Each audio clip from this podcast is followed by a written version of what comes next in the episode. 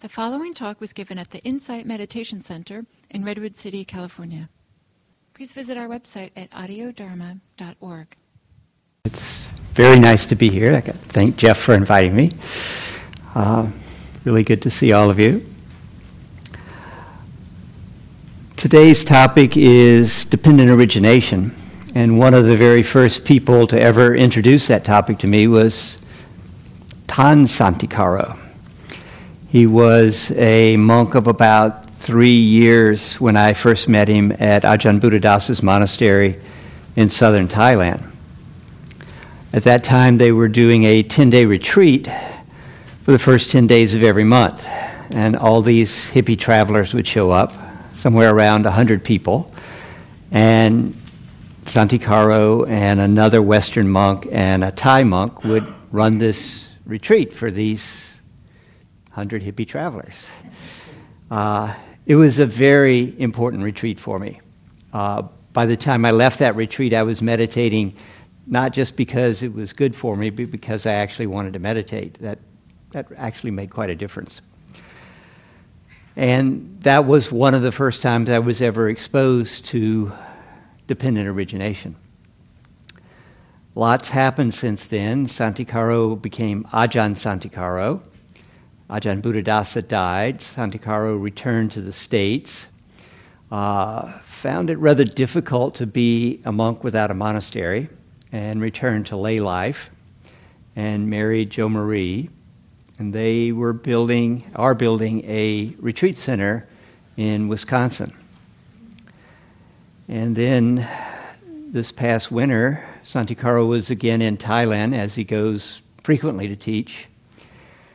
And unfortunately, he got quite ill and had to return to the States, and they discovered that he had a non Hodgkin's lymphoma. And he's been receiving treatment at the Mayo Clinic ever since. He's better. Uh, I had an email from him a week and a half ago, and he's home most of the time back at Liberation Park in southern Wisconsin and goes to the Mayo Clinic for his chemotherapy, I think about once a week.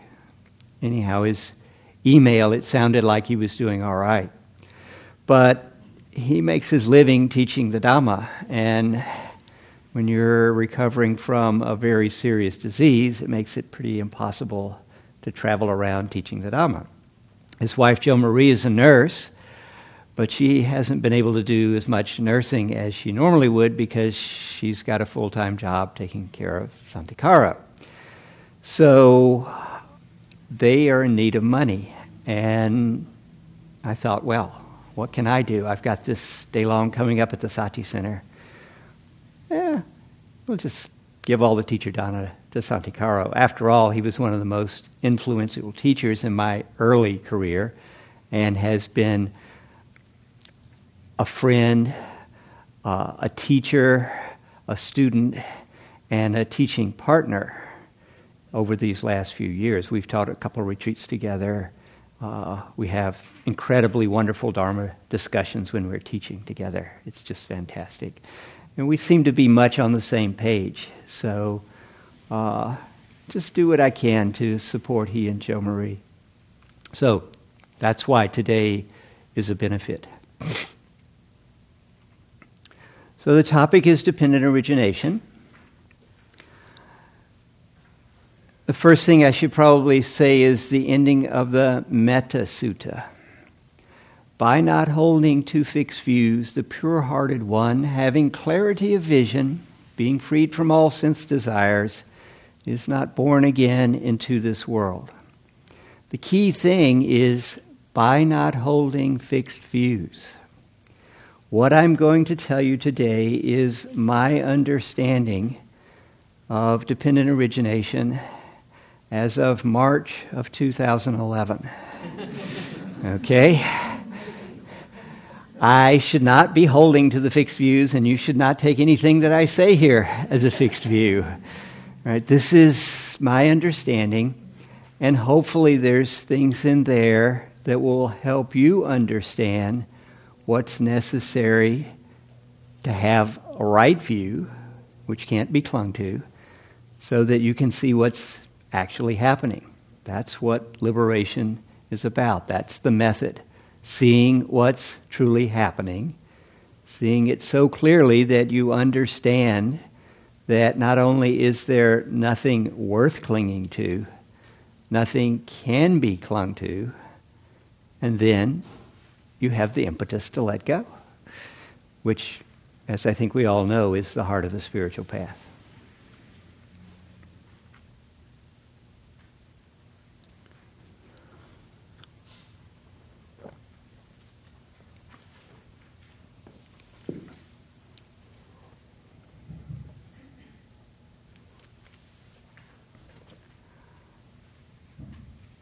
So, why do we die?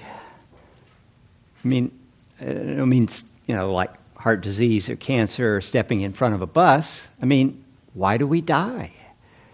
If you were making this up, would you make it up that we died? I mean, uh, think about it. You get born, that's traumatic enough. And then you do the diaper thing. And you just get over that, start having fun. They ship you off to school. You do 12, 16, 20 years of school and then they put you to work. You work for 40 years. Finally, finally, you can start having a good time and you die. What's going on here? Why is it like that? Could it be that uh, maybe we're not doing something we should be doing? Uh, I mean, what if we what if we like hung a bunch of crystals in the window and no wait, we've been doing that for years and we're still dying. Maybe we're doing something we shouldn't be doing. Do you realize that over 90% of the people that ever ate food are dead? So, no, that's not going to work either. Well, one thing's for sure if you get born, you die. If you don't get born, you don't die. It would appear that birth is a necessary condition for death. Of course, that only raises the question why do we get born? I don't mean the gleam in your father's eye. I mean, why bother being born if you're only going to wind up dead?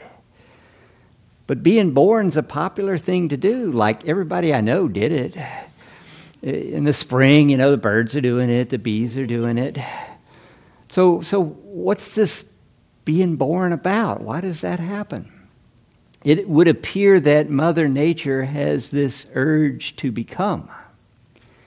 And this urge to become begets all this borning, and being born winds up in death. So, what's this becoming about? Well,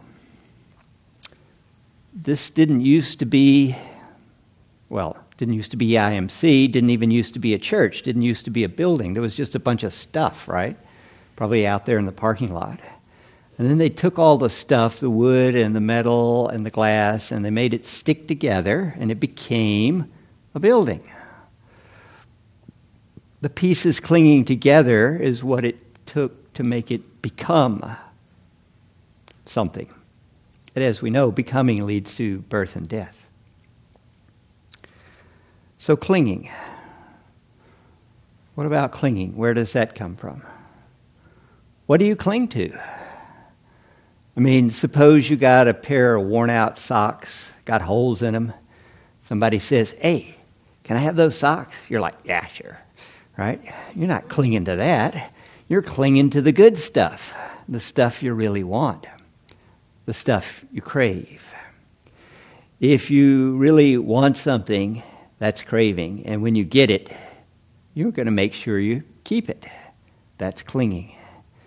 And clinging leads to becoming birth, old age, sickness, death, pain, sorrow, grief, lamentation, and all the rest of the dukkha.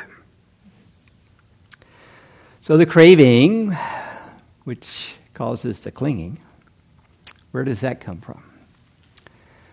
Well, what do you crave? Uh, chocolate ice cream? Why do you crave chocolate ice cream? Because it comes in a round container. No, because it's brown. Probably not. Uh, You crave chocolate ice cream because when you eat it, it tastes good. It generates pleasant taste Vedana. You get a sugar rush followed by a butterfat hit. Oh man, lots of pleasant Vedana there. And the pleasant Vedana make you crave it. And if you crave it and you get it, you cling to it, and that leads to becoming birth, death. All right, these pleasant Vedana. Where do they come from? Well, the pleasant Vedana that make you crave ice cream they don't really arise when you see the ice cream in the grocery store. They don't really arise when you're paying for it, or even when you're taking it out of the bag, or even when you take the lid off, or you stick the spoon in. The pleasant Vedana that causes you to crave it arises when the ice cream hits the tongue, contact. That's when it happens. And the Vedana is right there. And then there's the craving for more. And you eat half that round container. And then there's clinging becoming birth and death. All right, these sense contacts. Well, they seem to happen because you left your senses hanging out in the environment. You sit down to meditate, you close your eyes to keep your visual sense from hanging out in the environment. But, you know, the street noise still comes in because you left your ears hanging out in the environment. If you have working senses, then you're going to have sense contacts. You can't survive without working senses. They're a survival mechanism. And when they have sense contacts, they will inevitably generate Vedana pleasant, unpleasant, neutral. We crave the pleasant Vedana, and we crave for the absence of the unpleasant Vedana. And this craving leads to clinging, becoming, birth, old age, sickness, death, and all the rest of the dukkha. Well, these senses, well, they're part of having a mind and body. A mind and body with no senses would be senseless. You wouldn't survive very long. Uh, I mean, maybe they could force feed you or something, but the senses really are a tool. They're an essential part of having a working mind and body. And having senses, they're going to have sense contacts, which is going to produce Vedana, which, if you're not careful, will lead to craving, clinging, becoming birth, death. So, mind and body. Mind and body is dependent upon consciousness. If you have a mind and body that's not conscious, and it stays that way, well, then it's in a coma and it dies. It takes some serious intervention to take a non conscious mind and body and make it keep living. You've got to bring it back to consciousness. So, mind and body is dependent upon consciousness. And consciousness well, that's dependent on mind and body. I mean, okay, maybe you've been to England, you've been to haunted castles, and you encountered some ghosts that didn't have a body, or at least you thought you did. But you don't generally tend to run into consciousness that doesn't have a mind or a body. Right? It's the interplay of the mind and body that generates the consciousness. And that consciousness is necessary to have a working mind and body.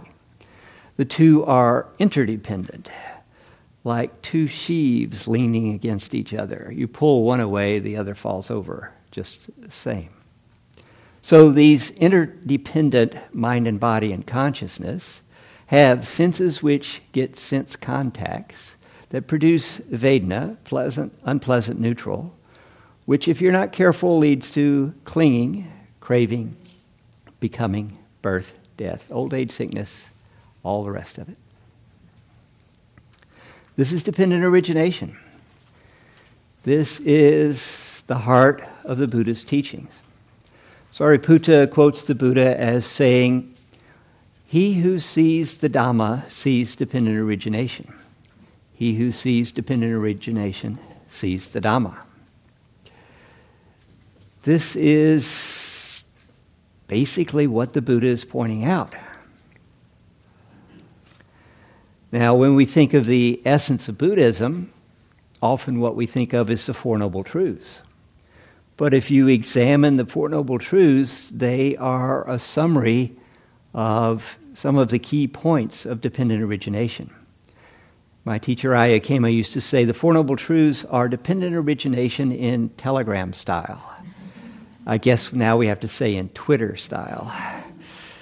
I mean, The first of the Four Noble Truths, dukkha happens. Everyone knows the word dukkha, right? You know, bummer, bummers happen. That's the best translation I know of. Usually translated as suffering or unsatisfactoriness. But you get born into this world, and dukkha will happen. That's the summary of death, old age, sickness, and death is dependent upon birth. The second noble truth that the origination of dukkha is dependent upon there being craving. And that's a summary of craving, clinging, becoming, birth, old age, sickness, death, and all the rest of the dukkha. The third noble truth you don't want dukkha, don't crave. That's pointing out that once it gets into craving, you're on a slippery slope. And if you don't want dukkha, you're going to have to deal with the pleasant and the unpleasant Vedana in some way that doesn't lead to craving, because otherwise it's craving, clinging, becoming, birth, and dukkha. And then the fourth of the Four Noble Truths is the path of practice that enables you to learn to quit craving. So that's a little bit different from dependent origination. But the dependent origination is the key idea. Often, when dependent origination is depicted in the suttas, there are 12 items that are discussed. The way I just laid it out is 10 items, working in the so called reverse order and noticing what each depends upon as a prior condition. In other words, craving is dependent upon there being pleasant or unpleasant Vedana. It doesn't arrive, it doesn't arise without there being some Vedana. Just like death depends upon something being born. You never find something dying that wasn't born. The depictions of dependent origination in the suttas sometimes are given in this reverse order, sometimes in the forward order sometimes in the arising, sometimes in the ceasing, sometimes with nine links, eight links, three links, five links, most commonly, though, with 12 links. Two additional links are tacked on before consciousness, and it's given in the forward order. The most famous depiction of these 12 links, 12 items, is the Tibetan Wheel of Life, which is a circle being held by Yama, the Lord of Death. You can see his fangs at the 12 o'clock position, and his claws at 10 and 2, and his feet down at 5 and 7, and his tail swishing back and forth at 6. And he's holding this wheel with a number of concentric circles. The innermost bullseye circle, there's a rooster a snake, and a pig, each biting the tail of the other. The rooster represents greed, the snake represents hatred, and the pig represents delusion. The ring outside of that, there are a bunch of beings coming out of states of woe to really good states and then progressing back down into states of woe, the cycle of existence. The next ring is the ring where the artist has the most fun because it depicts the seven realms of existence. At the lowest realm, there are the hell realms, and they are usually depicted in ways that Dante would be proud of. You know, people being boiled alive and eaten alive and stabbed repeatedly, and, you know, all the good stuff that goes on in hell. Above that, we have the realm of the hungry ghosts these are beings with giant bellies and little tiny necks who never get enough. They supposedly were very greedy in their previous life. Then we have the realm of the Asuras. the warring gods. They're always fighting. They seem to own a large five sided building just south of Washington, D.C. then there's the animal realm with all the animals, and the artist has fun painting deer and rabbits and all the cute little creatures. Then there's the human realm, usually depicted with people doing all the sorts of things, working and having fun and whatnot. And then finally, at the top, there's the heavenly realms, all rolled into one instead of, what is it, 27 heavenly realms? Can't, so many I can't keep track of it. But there you got people, you know, laying around on clouds, you know, listening to music, eating ambrosia, your usual picture of heaven. But the most important aspect of the wheel of dependent origination is the outer circle, because that's where dependent origination is depicted. At 12 o'clock, there is ignorance.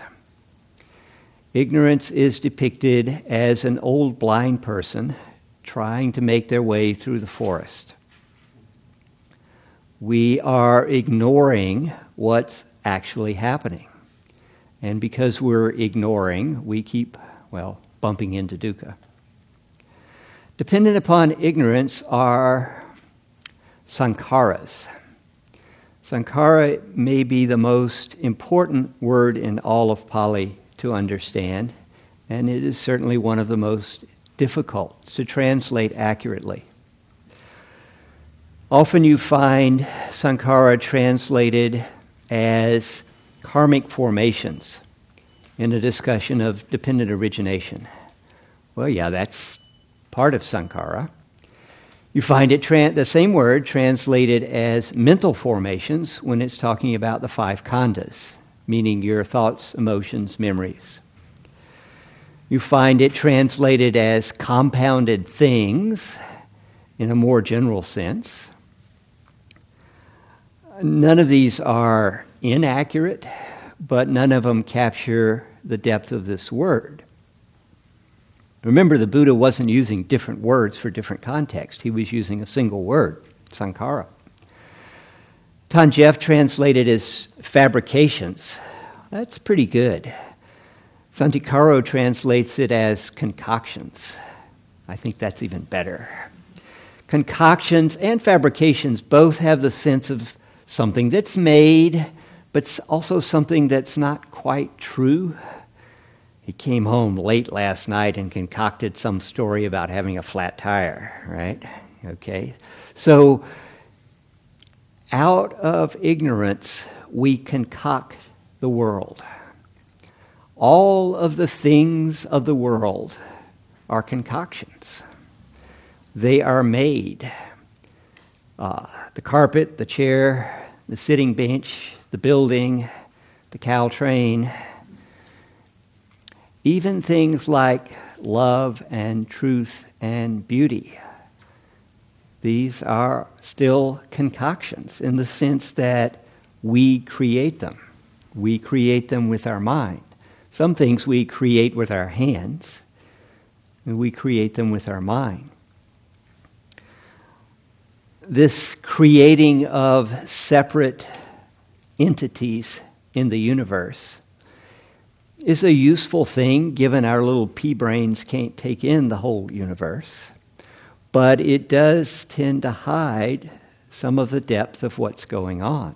So, out of ignorance of the holistic nature of the universe, we concoct all of these bits and pieces.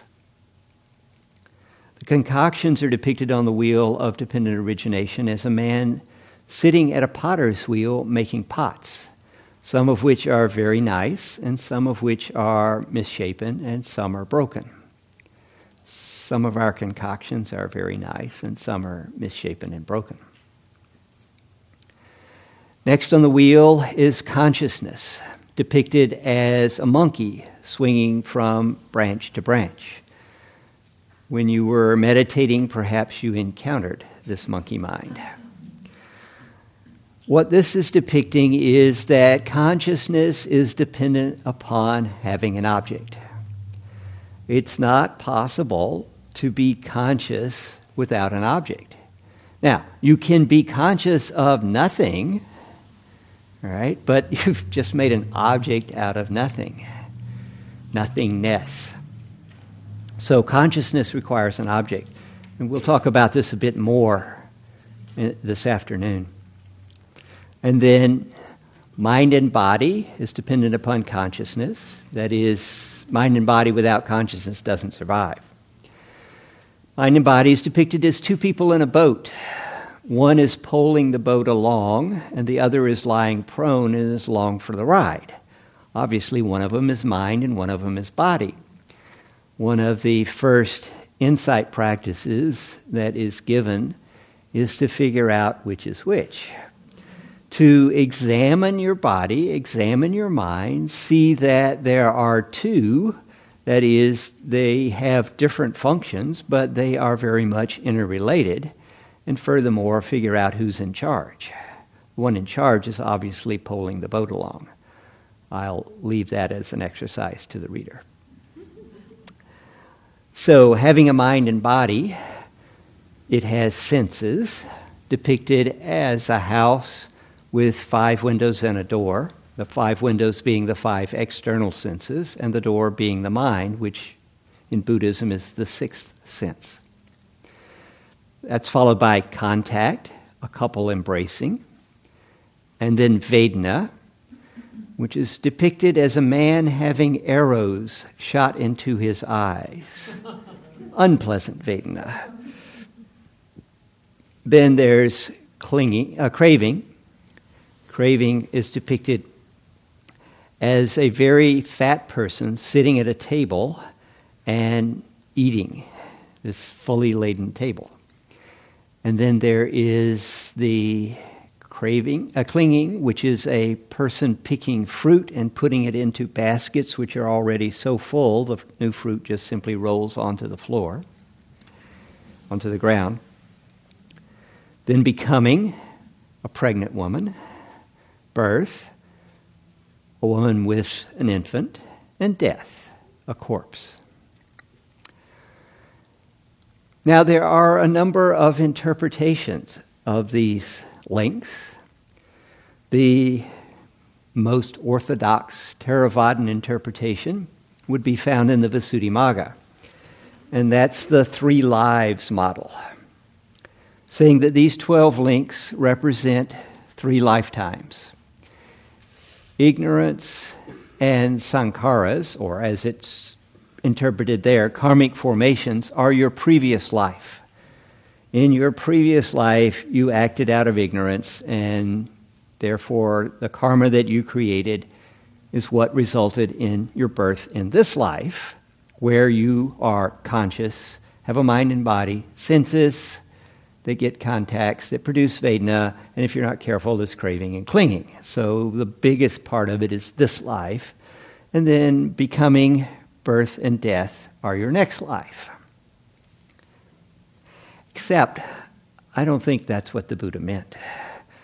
I think that's a serious misinterpretation of what the Buddha meant. And furthermore, it has a very serious logical flaw. Frequently in the suttas, you find the Buddha saying, with the ceasing of ignorance, there's the ceasing of sankharas. With the ceasing of sankharas, there's the ceasing of consciousness. With this, you get the picture. All the way up to with ceasing of birth is the ceasing of old age, sickness, death, and all the dukkha. All right, so you need to cease the ignorance if you want to make all of this stop. But the ignorance that you need to cease is in your previous life. This is a problem. I mean, you probably don't remember much about your previous life, but I seriously doubt you can go back and remove the ignorance from your previous life. But that would be the implication of the three lives model. So I think the three lives model we can discard as just being a complete misinterpretation of what the Buddha was teaching you could make a pretty good case for a two lives model. That everything before becoming is the current life, and becoming, birth, and death are the next life. Uh, maybe. I don't think, however, that's what the Buddha was really teaching. Ajahn Buddhadasa has one of the very best books on dependent origination called Practical Dependent Origination. Uh, and in that, he talks about moment to moment dependent origination. I think this is a much more useful way to look at dependent origination. He's saying that it doesn't cover multiple lifetimes, that basically you get all of these links with every sense contact. I'll give you an example. Let's say you never had a mango right? You go to the grocery store one day, you're in the produce section, and there's a sign, mangoes, and you're like, oh, cool, I heard about mangoes. And you go over and you look at it, oh, pick one up. Let's say you get lucky, you get a ripe one. It's like, oh, I should try this. So you take it home, and you peel it, and you make a big mess, right? Because that's what happens the first time you deal with a mango. And now you got a piece of mango. You have a mind and body that's conscious. It's got senses, and the mango hits the tongue, contact, Vedana, oh, very pleasant Vedana, more mango, really good, pleasant Vedana. This is good stuff. I should have some more, craving. In fact, you know, my friends Bob and Carol and Ted and Alice, they've never had a mango. I should turn them on to mangoes, right? So you go back to the store, you get another mango, you go see your friends, you turn them on the mangoes, right? and they're like, wow, this is so cool. Thank you so much. You have just become the mango bringer, right? Every time you go see your friends, you bring a mango, right? You've given birth to the mango bringer. And then the next time they're like, oh, cool, a mango. And the next time, oh, thanks for the mango. And then it's like, what's with the mangoes? Uh oh, death of the mango bringer. You're going to need to recreate another sense of self because that one's not working anymore. This self that we have is a made up thing. We think it up or emote it up, and it doesn't stick around very well. It winds up dying all the time, and we have to keep giving birth to it. So, Ajahn Buddhadasa's interpretation of dependent origination is to look at our sense contacts and realize how based on our sense contacts and the Vedana they produce, we get caught in craving and clinging and make up a sense of self. A sense of self which is highly impermanent, winds up dying, disappearing quite frequently, and we have to do it again. This is a much more helpful and useful interpretation of dependent origination, a much more, as he says, practical way to work with dependent origination. But I don't think that's what the Buddha meant either. I think that all the attempts to interpret dependent origination in a linear fashion are doomed to failure. I don't think it's a linear description of anything. There are certainly some aspects of it that are linear, and the links between any two adjacent items is certainly linear. we need to look at sort of what the history of thought was in India at the time of the Buddha. Cause and effect, as we think of it, was not a well understood phenomenon. The reason that things happened was due to, take your choice, fate, accident, the gods making it happen, ascetics and Brahmins of great power making it happen. Right? So they didn't have down the sense of cause and effect that we had. One of the things that the Buddha discovered was that no, this is all very lawful. It happens in a very lawful way. And furthermore, there's a method for controlling what happens. He discovered what I learned in mathematics classes necessary conditions. I mentioned that birth is a necessary condition for death. A necessary condition means that if this doesn't happen, that's not going to happen. If that happened, you can guarantee this happened beforehand. When the Buddha talks about dependent origination in its most general form, he talks about this, that conditionality. With this as a necessary condition, that arises. With the ceasing of this necessary condition, that does not arise. And so, what the Buddha was looking for the night of his enlightenment, right, was what to do about old age, sickness, and death. Remember, he sat down under this Bodhi tree after receiving this offering from Sujata. Sujata, who thought he was the tree deva, the fertility deva, living in that tree, and wished to thank him for the birth of her son, so she brought him this rice pudding. And so he eats the rice pudding, and he decides he's going to sit under this tree till he figures out what to do about old age, sickness, and death or the flesh rots from his bones. So he asks, Why do we die? And what he discovers, well, birth is a necessary condition for death. And then he continues on, examining things and discovering certain necessary conditions, coming up with what is now formulated as these links of dependent origination. This is discussed in the Samyutta Nikaya in the discourse entitled The City, which is Samyutta 1265. There's a bit of it on your handout there, some of the key points. Although the Buddha's enlightenment is discussed in a number of suttas, and the most common description of what he was up to that night was practicing the jhanas, remembering past lives, seeing beings passing away and re-arising according to their karma, and then formulating the Four Noble Truths, it makes a lot more sense to think that he was working on why do we die?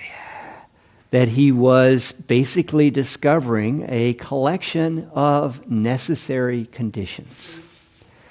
And having discovered sufficient number of necessary conditions, he was able to formulate the dukkha happens because of craving.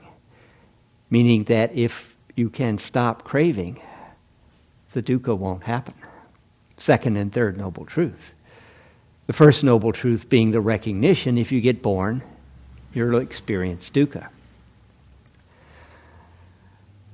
This discovery of this collection of necessary conditions he formulated as this teaching on dependent origination. And then people took it and ran with it, and you wound up eventually with the three lives model and the moment to moment look. But it's really a mnemonic device for remembering a number of important necessary conditions. A pair of things that are related via a necessary condition. And that the trick for manipulating the universe isn't to do sacrifices to the gods, which was the big deal in his culture, or to pray to them or anything else, but to find a necessary condition that you have some chance of manipulating and manipulate it so it doesn't happen. And this will prevent the result from happening. The Buddha said he taught one thing, just one thing the end of dukkha. Now, he also said that old age, sickness, death, pain, sorrow, grief, lamentation, despair are dukkha, right? But he got old, sick, and died. Now, if he did come to the end of dukkha and he got old, sick, and died, then I think we have to look at not taking old age, sick, sickness, and death as being literally what he overcame what he overcame was, well, the translation for dukkha that I like is bummer. He overcame getting bummed out about old age, sickness, and death. Right? By not craving for things to be other than there were, there wasn't a problem.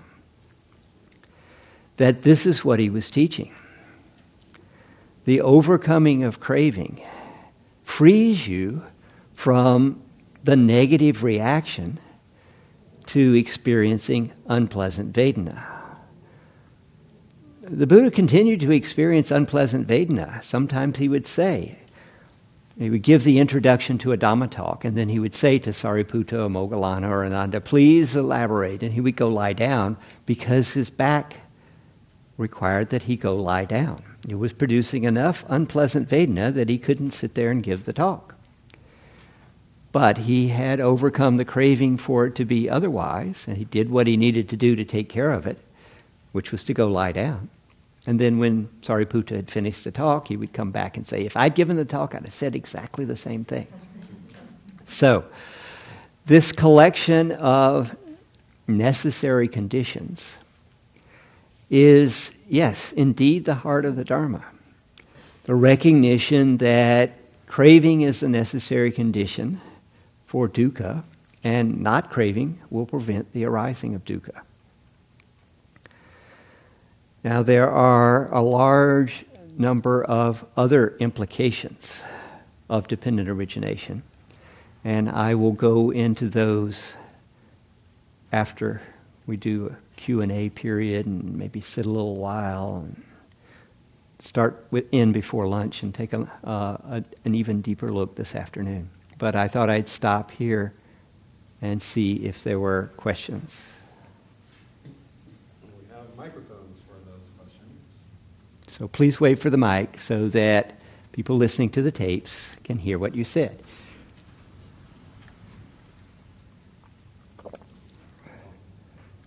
So, it, um, when you were going down the list, you gave the the chocolate ice cream um, analogy, and you said that the Vedana is created when we taste that ice cream, but I think modern neuroscience sees it that it, it happens much before that. You know, we might even think that um, when we first have the thought, or even maybe before we have the conscious thought of ice cream, I'm going to go to the store. And if you look at the firing of the reward centers, that um, is most intense before the physical contact or getting the electronic device or, you know, the the embrace with right. partner. So, I, do you have any comments to make yeah. about that? The reason you crave the ice cream, the reason you're craving the ice cream, is that you have the memory it produces pleasant Vedana. It's not the taste this time. Okay? If you go to the store and you've never had chocolate ice cream, those neurons aren't firing to say, oh, this is going to be really great. It's just a round container, and you're headed for the frozen pizza. Right? But you've had the chocolate ice cream, and you had the pleasant Vedana. And because of that, when you go to the store, whether it was to get the ice cream or the frozen pizza, you see the ice cream, and now, yeah, the remembering of that contact that produced the pleasant Vedana is what makes your hand go out and buy the ice cream. But it's only the taste. If you had, say, come across someone who had chocolate ice cream and it was sitting there and you never tasted it, even though you saw it, I doubt you'd be craving it.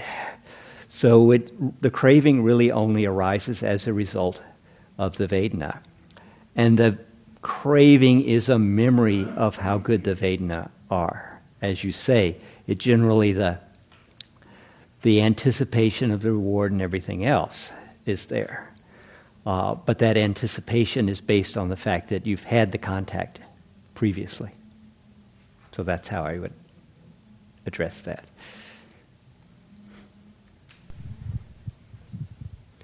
Yeah, I see it the same way because even when you eat it, the taste is pleasant, but it's the thought of the next bite that creates the next craving. Right. Yeah. Watch when you're eating. If the food's really good, you're spending more of your time and energy loading your fork or your spoon for the next bite than enjoying the really good one. Yeah.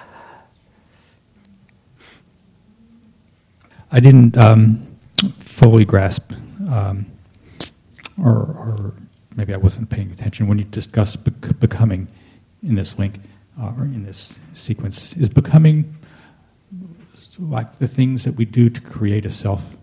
Right. Becoming is a translation of the Pali word bhava. You sometimes see it translated in this as existence.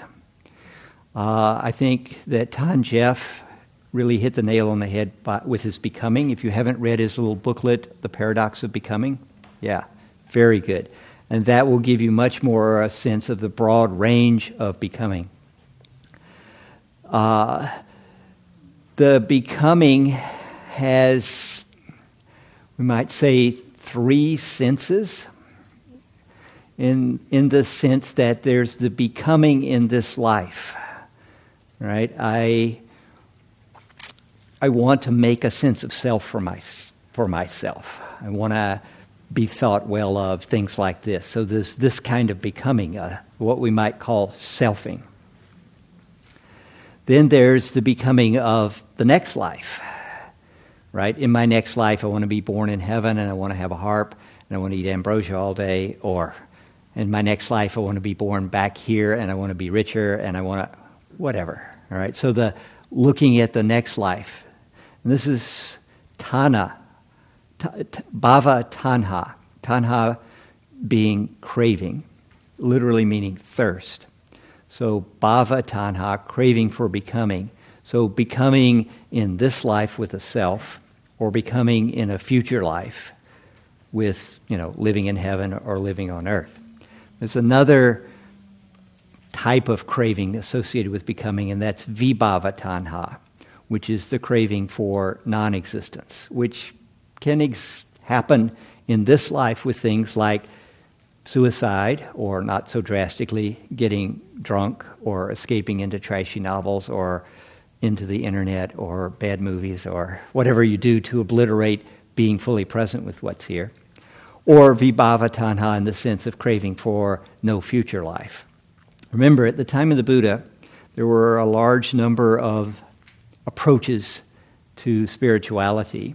The primary one being Brahmanism, and there your craving was you wanted to become one with Brahma right? So you're merging with Brahma, and the Buddha's going, no, I don't crave that.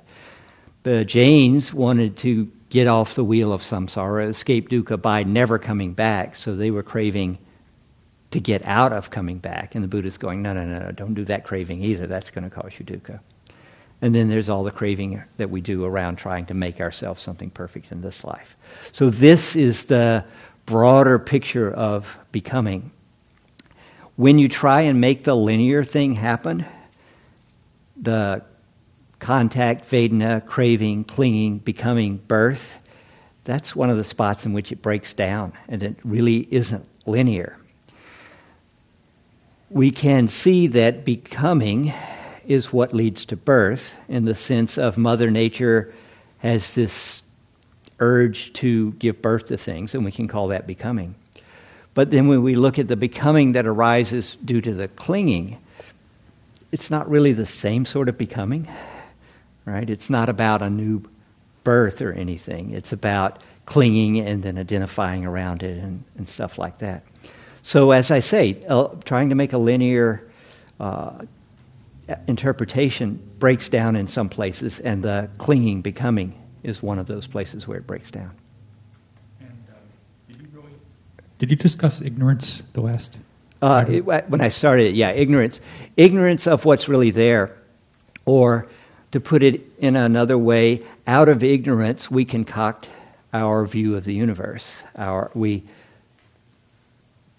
we take the holistic universe and we ignore that it's holistic and we break it up into pieces. And we identify this piece is good and that piece is bad, and this piece is the most important piece of all because it's me without realizing that it's all vastly interconnected. Yes, someone once made the observation that you look out on a crowd of people, maybe hundreds of thousands of people in this crowd, and every single one of them thinks they're the most important person in the universe. Right, yeah. I mean, if I were to take a survey and everybody were to answer honestly, who's the most important person in the room, I might get some second place votes, but I'd only get one first place vote. right. Um, I was going to mention that uh, I've heard Bhava um, not ex- maybe not exactly translated as, but interpreted as habitual tendencies, which I feel like helps a little bit in that non-linearity thing. That that clinging kind of brings the habitual tendencies forth, doesn't necessarily fully create them, but it sort of triggers them, and then those lead to action and birth of action. Right. And especially if you look at it as necessary condition. A necessary condition for habitual tendencies is clinging. Right. So, yeah, very good.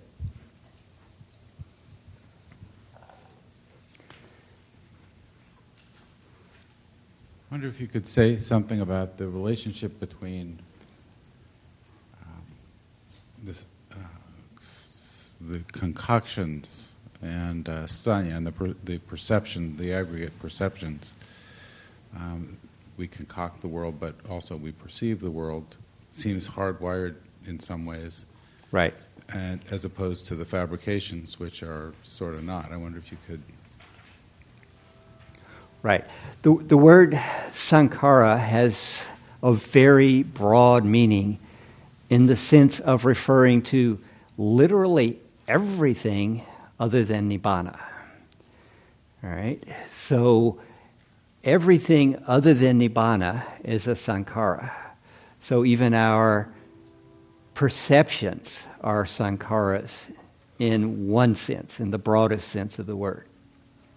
Anything that arises is a sankhara, and anything that arises also ceases. So all of this is sankhara.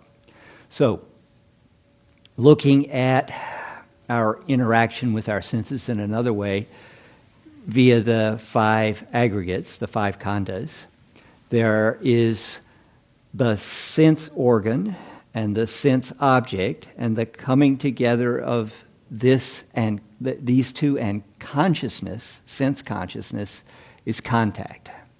So you've got the fifth aggregate and the first aggregate, the sense consciousness and the sense organ and the sense object coming together. And that's the contact. That's followed immediately by Vedana, which is hardwired in many instances. The Vedana is the initial categorization of a sensory input. And there are three possibilities pleasant, unpleasant, neither, or what we would call neutral. That seems to be hardwired. If I strike the bell, it sounds pleasant. This is because it's producing overtones that are ratios of small whole numbers, and our ear interprets that as pleasant. If I had a blackboard and I scrape my fingernails down it, it produces unpleasant because it's producing ratios for the overtones that are very large numbers and we find it unpleasant. So the five senses stuff seems to be somewhat hardwired. Now, it's not totally hardwired. For example, let's say you go to Bali for the first time and you hear gamelan music, which uses a different scale and so forth. You might find it weird because it's unfamiliar and you're not finding it particularly pleasant. But that's because there's a lot of context there and a lot of mental processing that's going on. The actual sound made by each of those hammers striking is pleasant. And if you can just get over the fact that it doesn't sound like Western music, then it becomes quite beautiful.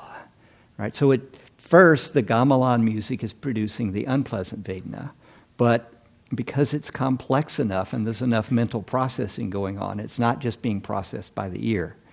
There's the rhythm and the remembering of what just happened before it in terms of tones.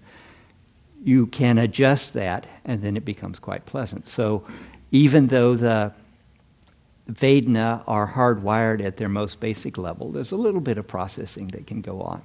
This can happen over time. Remember those horrible vegetables you had to eat as a kid that you now like very much? So, your sense of taste. I mean, they tasted of unpleasant Vedana when you were a kid, and now they taste quite nice. So there's a little bit of ability to change things there. Then when you get to perception, that's dependent on really the culture in which you grow up. I mean, we know this is a bell because we're Buddhist, right? But someone who had never thought of this being a bell would just see a bowl, right? If they come from a culture where nobody strikes this with a stick, and I say, What is this? They say a bowl. If I say to you guys, What is this? You say it's the bell. Right? So there's an interpretation that's coming in based on our cultural background. And so, in a sense, that's concocted as well. The Buddha pulled out particularly our interpretation as something to pay attention to because we often misinterpret what's going on. We have our database of objects or ideas or whatever, and we look up the input and we go, oh, bowl, that's what it is, a bowl, or helmet, or whatever. So we are concocting this. And then he uses the word concoction, sankhara, as the catch-all term for the fifth of the for the for the fourth of the aggregates, the thoughts and emotions and all the papancha that results from that, and the memories. Does that Somewhat, um, because I'm, I'm, I'm, I'm, I'm the distinction between sanya and sankhara is um, perhaps a little blurrier. Yeah, I, I would say that sanya, the perception bit, is the naming it. But that's a, in the broader sense of the word sankhara, a sankhara as well. They're all they're they're they're clearly um, interrelated as well. Right. And then the word sankhara is used specifically in the five aggregates to refer to what comes after you've named it. Oh, I've got to get me one of those. I wonder where he bought it. I wonder how much it costs, etc. Right.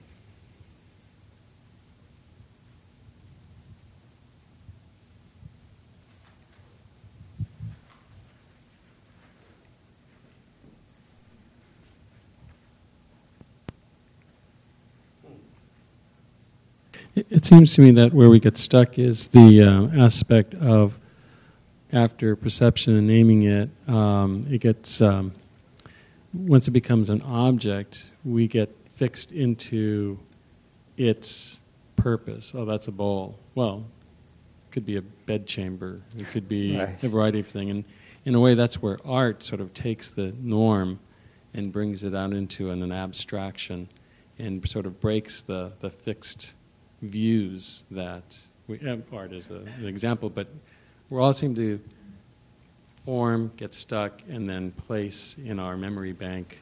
Oh, chocolate, I like it, fine. Right. Instead of uh, experiencing it new all the time, it's it's we're just relying on past memory. Right, which is a very handy shortcut to, Oh, yeah. to Yeah. rely on the past memories, but it makes for sloppy processing of the environment because there's a lot more going on than just, oh, some more stuff that we remember. But yeah, you're right. And also note that between the Vedana and the craving is where we've been talking since Tony's question. Right? There's a lot that goes on between Vedana and craving. If dukkha is caused by craving, and you can eliminate the craving, then you eliminate the dukkha, right? If you get that necessary condition out of the way.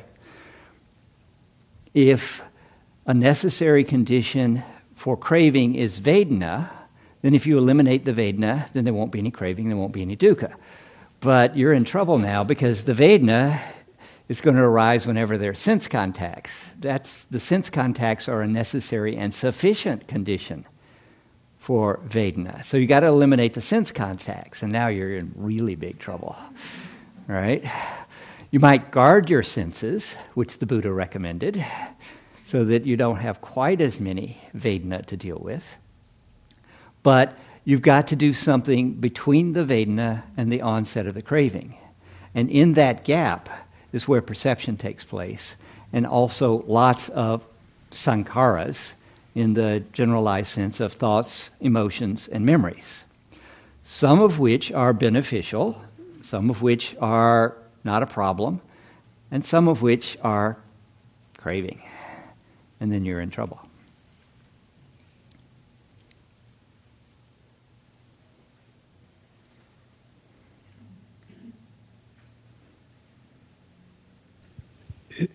would it be acceptable to think of sankhara as kind of a preload of what of consciousness and perception and craving? Uh, and let me go a little further. Like it, and that's how, in my mind, sankhara includes kama.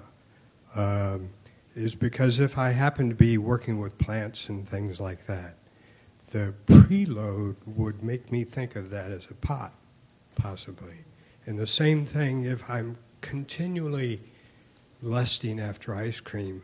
I use the example, you know, the craving comes up for the next thought, but the craving could be also preloaded in sankhara to come up to savor, you know, this thought.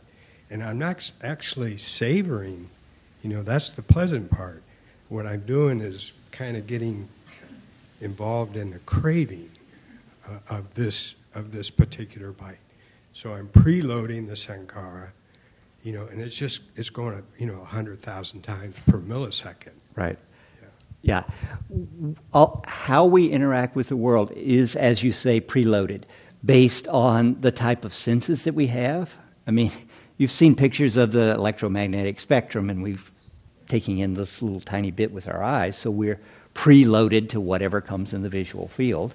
It's based on the culture we're in, it's based on our previous experiences, the education we've had, the family we grew up in. So there's a lot of preloading that goes on, which determines how we name things a pot, or a bowl, or a bell, or whatever, and how we react to things. So there's a lot of stuff in there that happens between the contact and the onset of craving.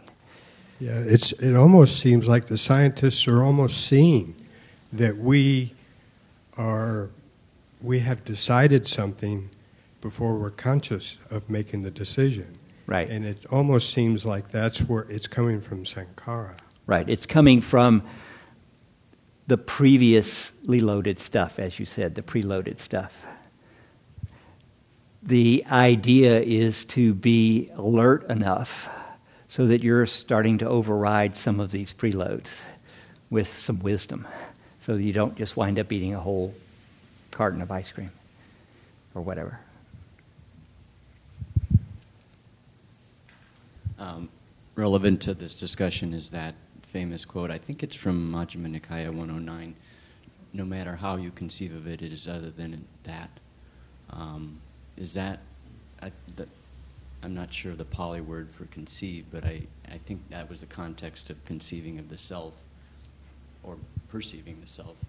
Do you have any comments to make on that? I think what I'm going to do is say, I'll address that in detail after lunch.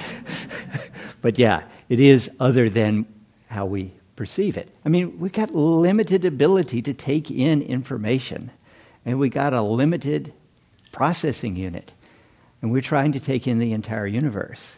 The universe is not made of a bunch of separate pieces. The separate pieces are our attempt to deal with it. So it's got to be other than how we perceive it or categorize it or anything else. It's far more complex than that. But sometimes we can categorize it and not have the full picture and it be useful. Like, you know, eat the peanut butter and jelly sandwich, don't eat the fingers. All right? A useful thing to do. And sometimes, yeah, we think we got it all nailed down, and we're wrong. That's why I started this by pointing out no holding to fixed views.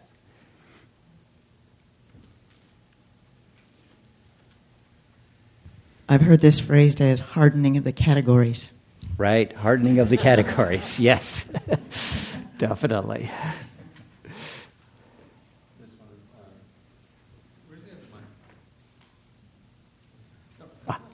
would you explain? Uh,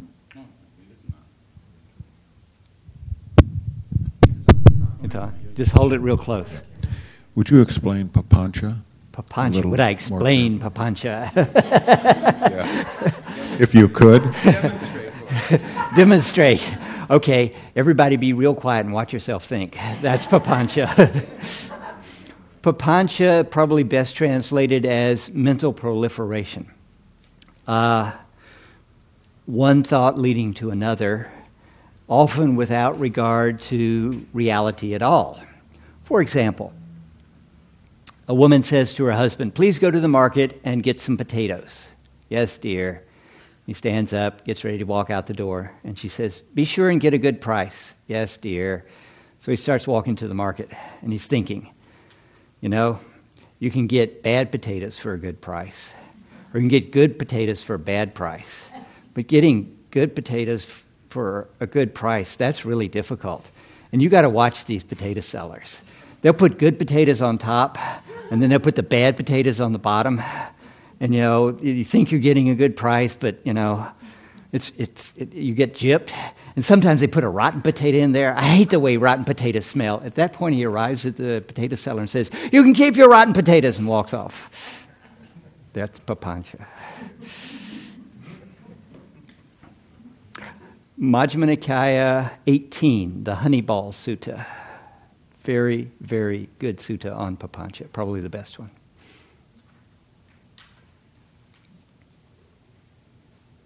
Anything else? Okay, what I think we should do, uh, we should probably have another sitting. It's 11 o'clock now, so if we sit for, say, 45 minutes, and then come back and I'll talk about transcendental dependent origination, and then we'll go to lunch. So if you need to use the restrooms or take a break or anything, do that. We'll start sitting, come back.